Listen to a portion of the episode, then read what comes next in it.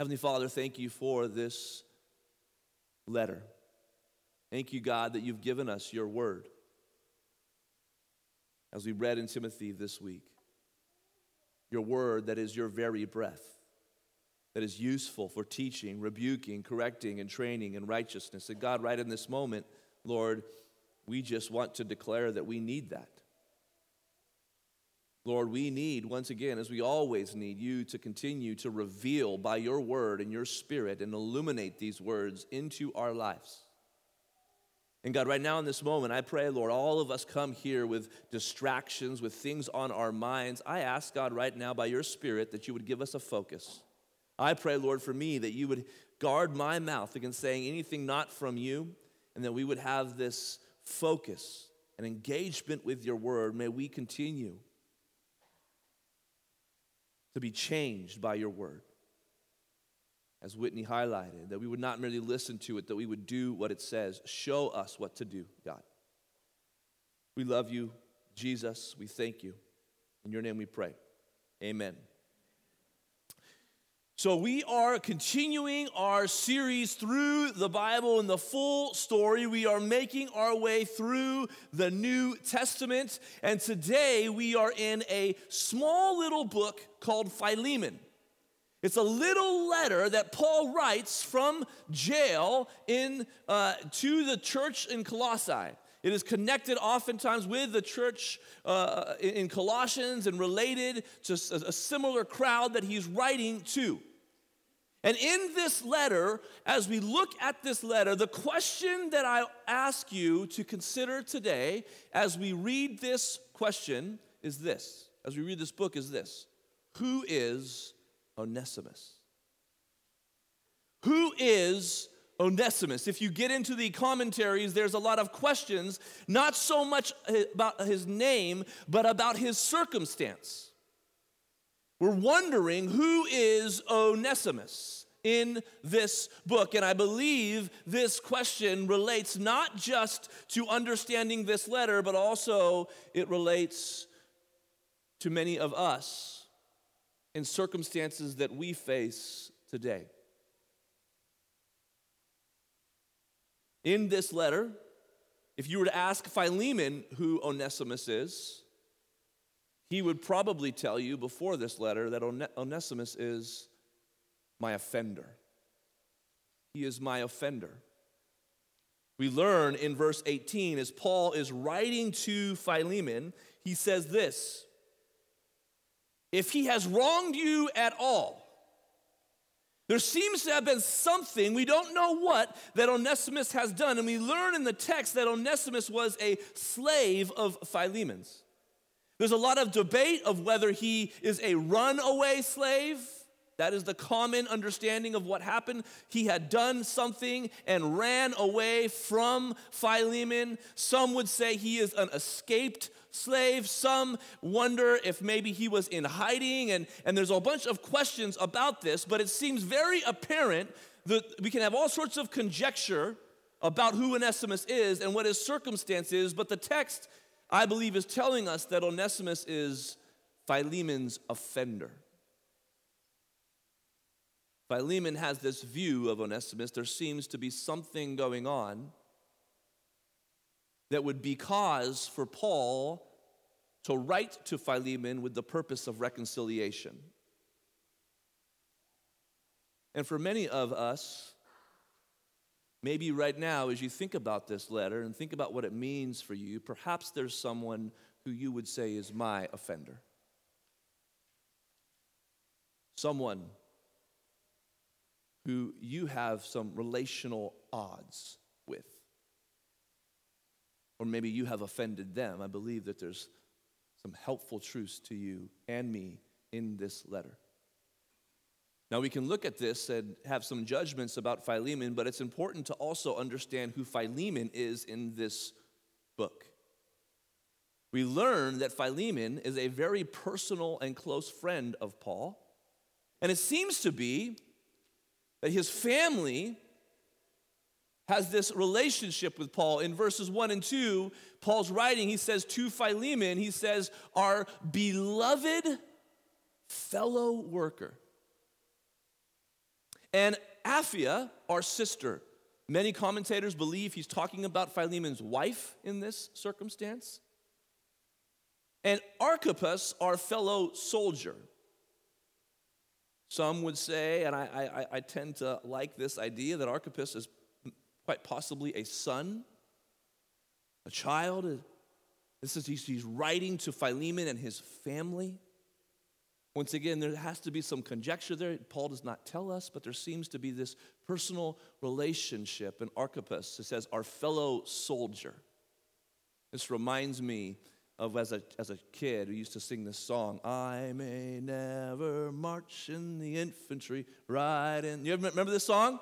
I kind of vision, maybe this is just me because it feels really cute and really that Paul's like writing to little Archippus and saying, Yeah, you are fellow soldier here. Whatever it may be, it seems that Paul is writing to Philemon and his house, his household. It's a very private letter, yet it's also public. It's meant for the church to read together as we learn from Paul's interaction with Philemon with regards to this reconciliation. And he's writing to Philemon, he's also saying, and the church in your house. So it seems to be that Philemon met Paul at some time, came to know Christ, and became a leader in the church and was hosting a gathering of worship, of church in his own home. And so Paul is writing to Philemon, who is a leader in some regard of the church. And this is unique. We learn in the book of Colossians that many had not even met Paul yet. Paul wrote, For I want you to know how great a struggle I have for you, as he's writing to the church, and for those at Laodicea, and for all who have not seen me face to face. So it seems to be that Paul is writing from a authority, of a relationship with Philemon. He knows him and his household personally. And he's writing to him about the Philemon's perspective on Onesimus, his offender. And Paul, as we ask this question, who is Onesimus? Who is he? Is he a runaway slave? Has he done something? Is he an offender? Is he escaped? As there's this encounter that is inevitably going to happen between uh, Philemon and Onesimus when they come together, what, what, what's that encounter going to be like? And Paul makes this radical, upside down, culture challenging statement. And he's telling Philemon, Philemon, Onesimus is not your offender. Hear this. He's your partner. He's our partner. He's our partner.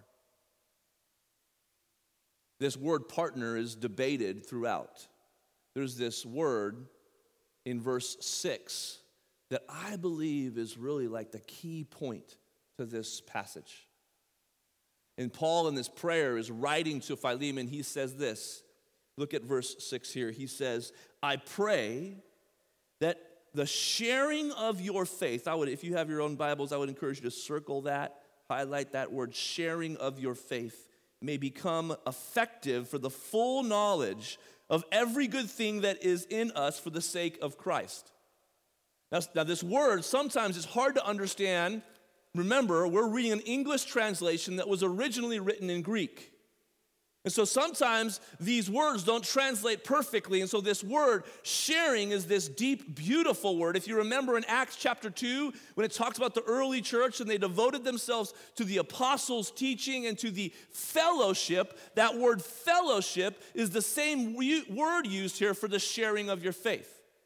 The NIV translation of this verse says this I pray that your partnership with us in the faith may be effective in deepening your understanding of every good thing we share for the sake of Christ. And this seems to be foundational. This word here that Paul has is koinonia.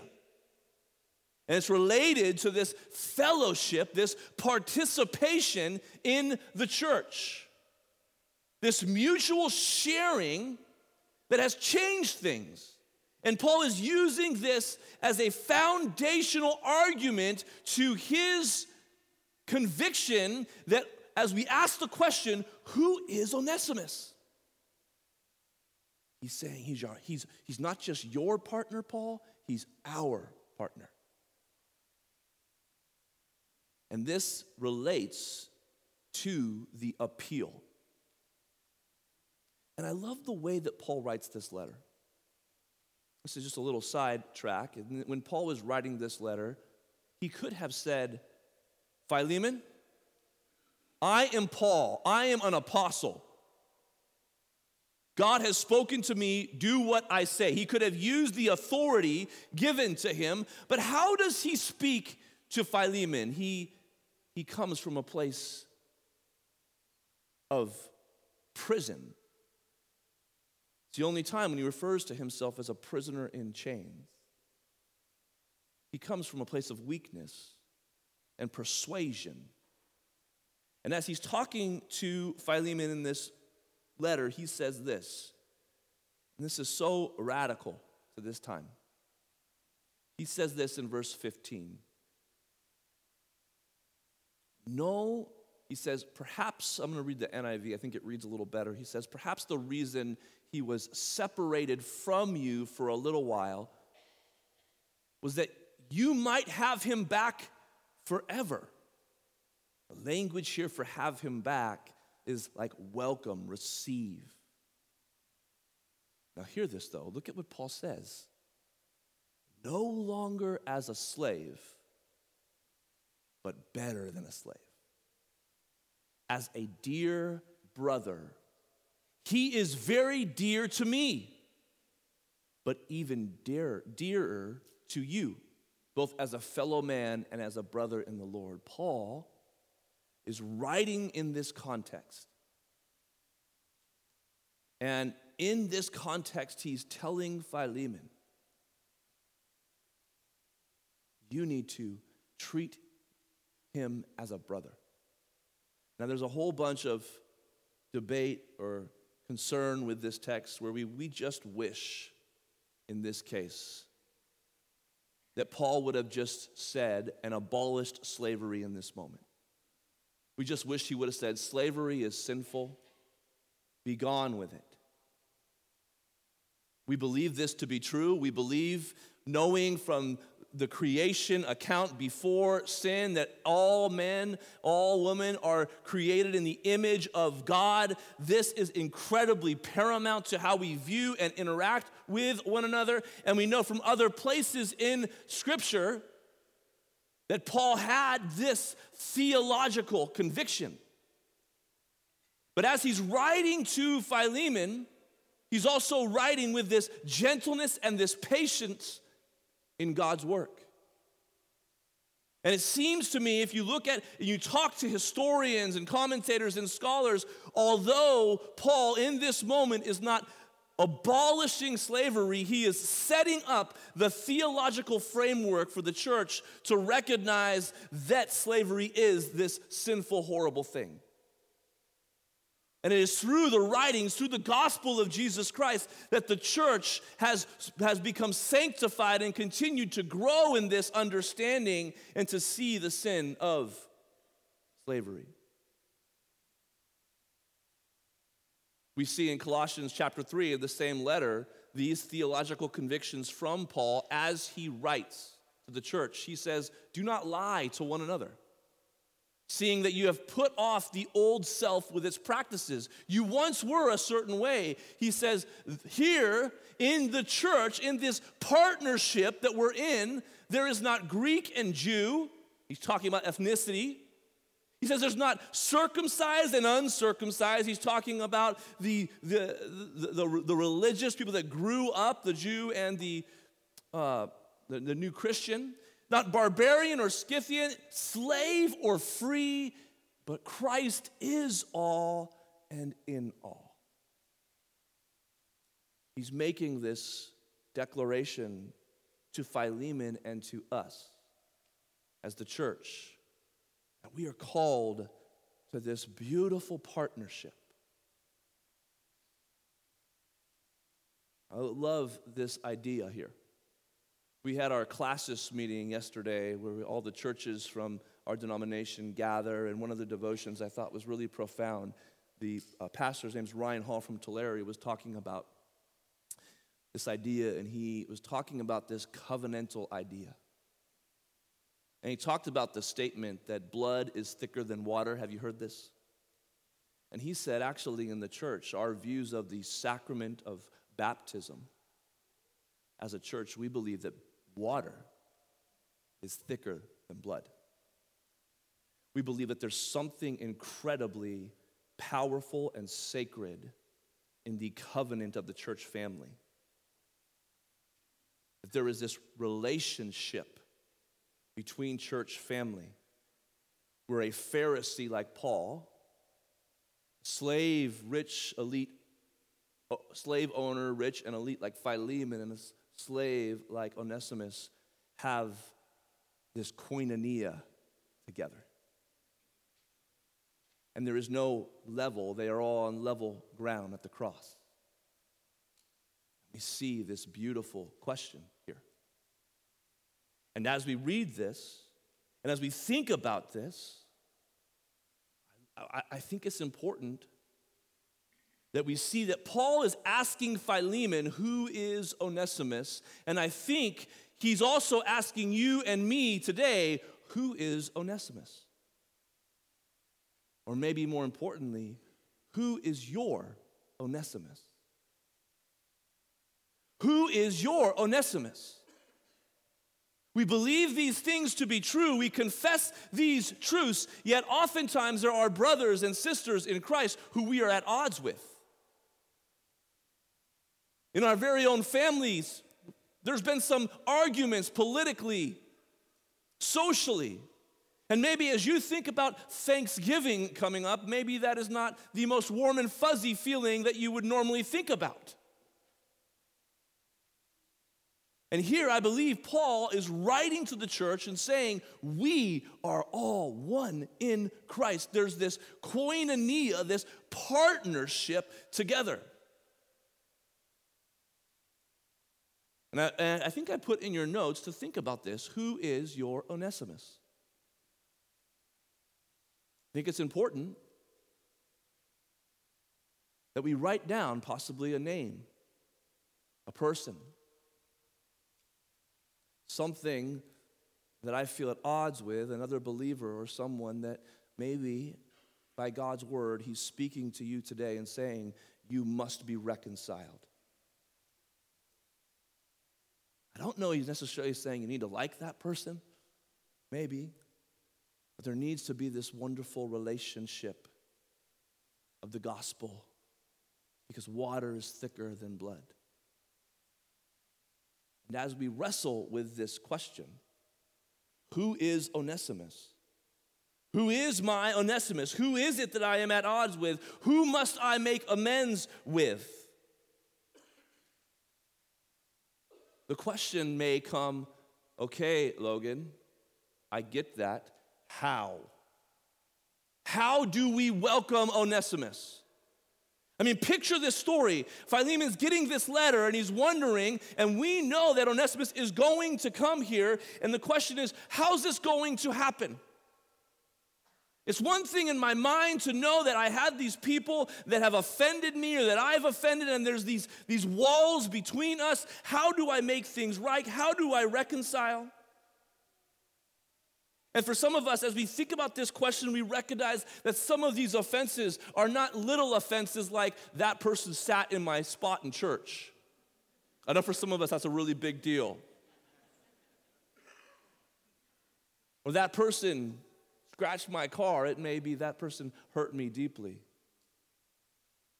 They said some things about me. They posted some things on social media that I have very strong convictions in the opposite direction. They've gossiped and slandered my name.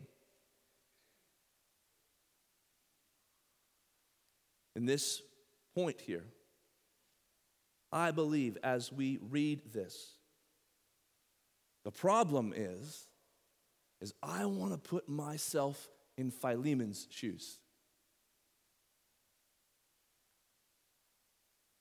Church, in this story, I don't think we're in Philemon's shoes. There's this partnership that's happening. It seems to me that there's this gospel truth that's incredibly important for you and me.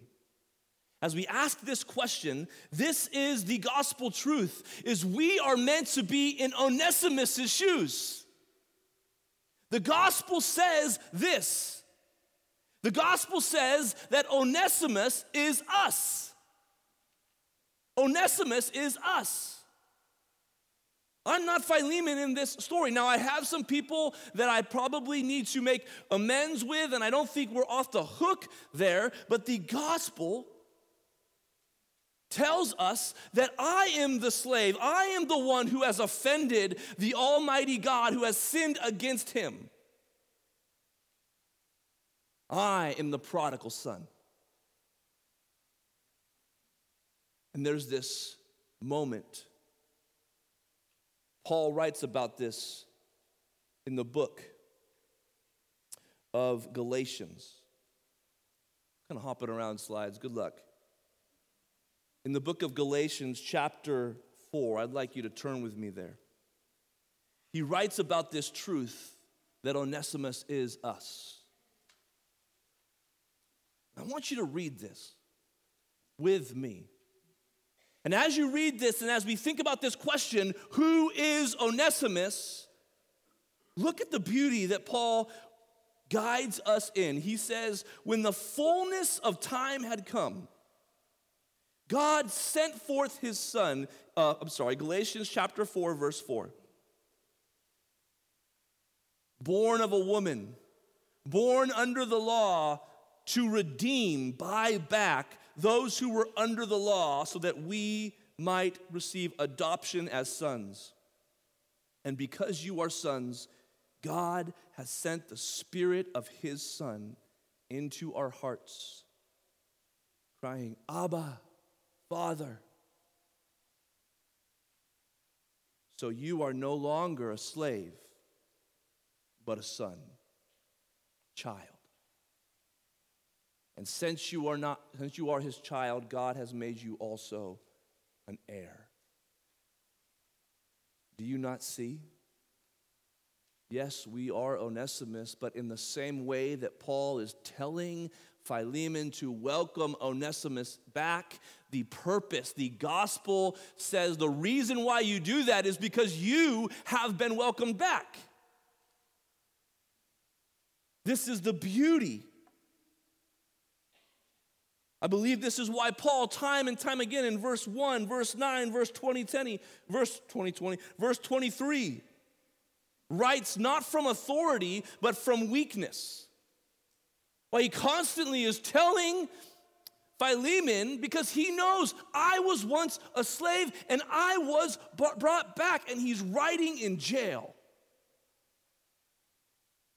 in victory as an heir. One of the challenges, I think, the first problem as we look at this, I think Paul really deals with this in Colossians chapter 3, is that when we understand this truth that Onesimus is us, the first problem here is that we forget who we are. We forget the truth of the gospel that says you are no longer a slave. You are not. Sin has no rule over you. Christ has paid it all. And this is the gospel truth. And it seems to me that this is paramount to this letter. And a lot of commentators will say, well, why is there no gospel in this letter? Paul never writes about the crucifixion or the resurrection. It seems to me that his justification, the truth of the gospel, informs this reconciliation. That what he has experienced from Christ has called him and caused him to demonstrate the gospel in the way that he writes to Philemon. Look at what he says in verse 17. He says, So if you consider me your partner, that's that word again, koinonia, your fellowship, your partner, we're, we're in this together. He says, Receive him, Philemon, as you would receive me. If he has wronged you at all or owes you anything, charge that to my account. I, Paul, write this with my own hand. I will repay it. Do you not see the gospel? Do you not see what Christ writing with his own hand? I will repay it. And the response of us is, Hallelujah. I will do the same. This is the beauty of this truth here. And as we think about who my offender may be, who is Onesimus, it seems to me that the gospel truth must start with this reality that Onesimus is us. As we've been saying, the kingdom of God is the reign of the king in the realm of the zeros. A whole bunch of Onesimuses who have, cha- who have been changed from slaves to heirs, chi- children of God.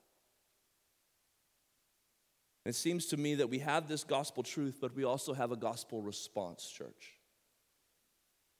We also have a gospel response. The power of the gospel does something in us. I think in verse 21 here, Paul references this. He says, Confident of your obedience, I write to you, knowing that you will do even more than I say. He's saying, I believe in the gospel so much. I'm calling you to welcome Onesimus as a brother. I believe you, church, will do even more than I can say.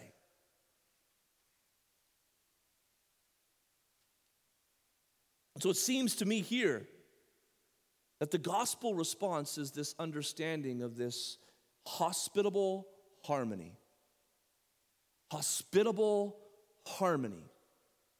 Double H. Hospitable harmony. There's something in the church the body of Christ that has this hospitality about us and this harmony where we are all different. We still have distinct personalities. I believe as image bearers, we are not meant to all look, act, talk the same way because our God is so powerful and so beautiful and so wonderful. We better reflect his image with our distinctiveness. Yet, yet, there's a harmony that the gospel does in us. And Paul writes about this in Romans. If you could, we've referenced this almost every Sunday in some way as we open up the service. He says this May the God of endurance and encouragement grant you to live in such harmony with one another, in accord with Christ Jesus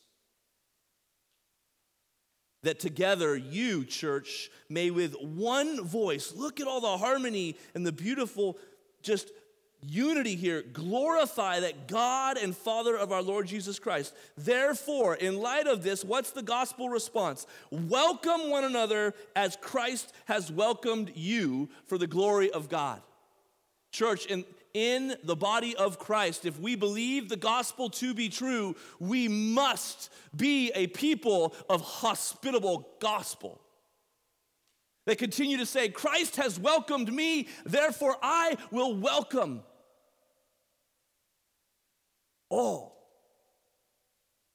I will have this about the way that I live, the way that we live together. And as you think about this, as you reflect on this, I'm reminded just last week of this truth that there seems to be this call to harmony together that only happens in Christ. Just last week, I, I preached probably one of my hardest sermons out of a text that was really difficult. And I remember at the end of the message feeling like maybe some people don't really like me right now. I really hope I got this right. And in God's providence, at the end of the message, we got to do something together. We got to have communion. Communion is this beautiful feast that the church has together. And I remember vividly sitting there, kind of feeling a little bit weird as a pastor, and then literally saying, This is the body of Christ broken for you. Take and eat. This is the blood of Christ shed for you. Take and drink. And feeling the gospel and the welcome of what Christ has done for me just overshadowing and overwhelming with his grace that difficultness. I pray that we would continue to be a people that have that mentality. We live in a world that is so polarized. We live in a world where oftentimes people will tell you you can't even be in the same room as people that have different opinions. It seems to me Paul here in Philemon is telling us, the church, that we are called to have this partnership and togetherness and to have these kind of conversations. So I challenge you this morning as you think about this to continue to be a people that live this out, that recognize I am Onesimus in the story, and therefore I will welcome others as Christ has welcomed me. Would you pray with me? Heavenly Father, thank you. Thank you, Lord, for this beautiful little letter from Paul to Philemon. God, I ask that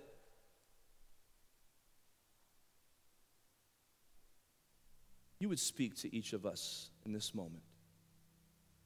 Lord, we believe that your word is for us. And God, I just imagine that many of us in the room here may feel at odds with someone in our life, may feel at odds with another brother or sister in Christ.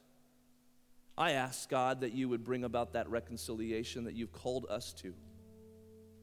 I ask God, for some of us, we may feel at odds with you. We may feel like Onesimus may have felt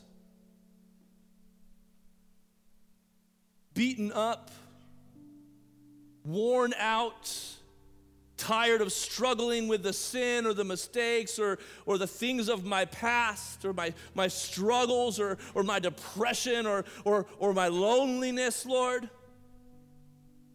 And God, I just pray right now in this moment that you would speak into that space your beautiful gospel, Jesus that you, Holy Spirit, would make yourself known, that you would say, I welcome you. Come to me, all who are weary and heavy laden, and I will give you rest.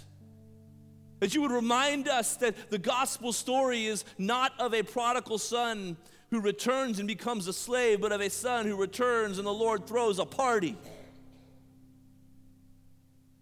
Oh God, would your gospel continue to invade our lives, to strengthen our hearts, to unify your church, and to spur us on towards love and good works, because you are the one who holds us fast.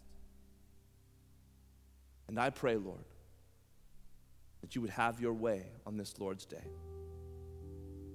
Pray, Lord, that any sort of bonds that we feel we are shackled to. That we would be able to, as we sing this next song, we would be able to sing in faith. I am no longer a slave to fear. I am a child of God. And I pray, Holy Spirit, that as we sing those songs, we would know that that is a reality for all who believe in the name of Jesus for all who join Jacob and Grayson and these members up here in confessing Jesus is my Lord, Jesus is my Savior, that we would believe those words to be true, that we would be united in those words. So have your way, Spirit, in this time as we respond in worship to your word. In your name we pray. Amen.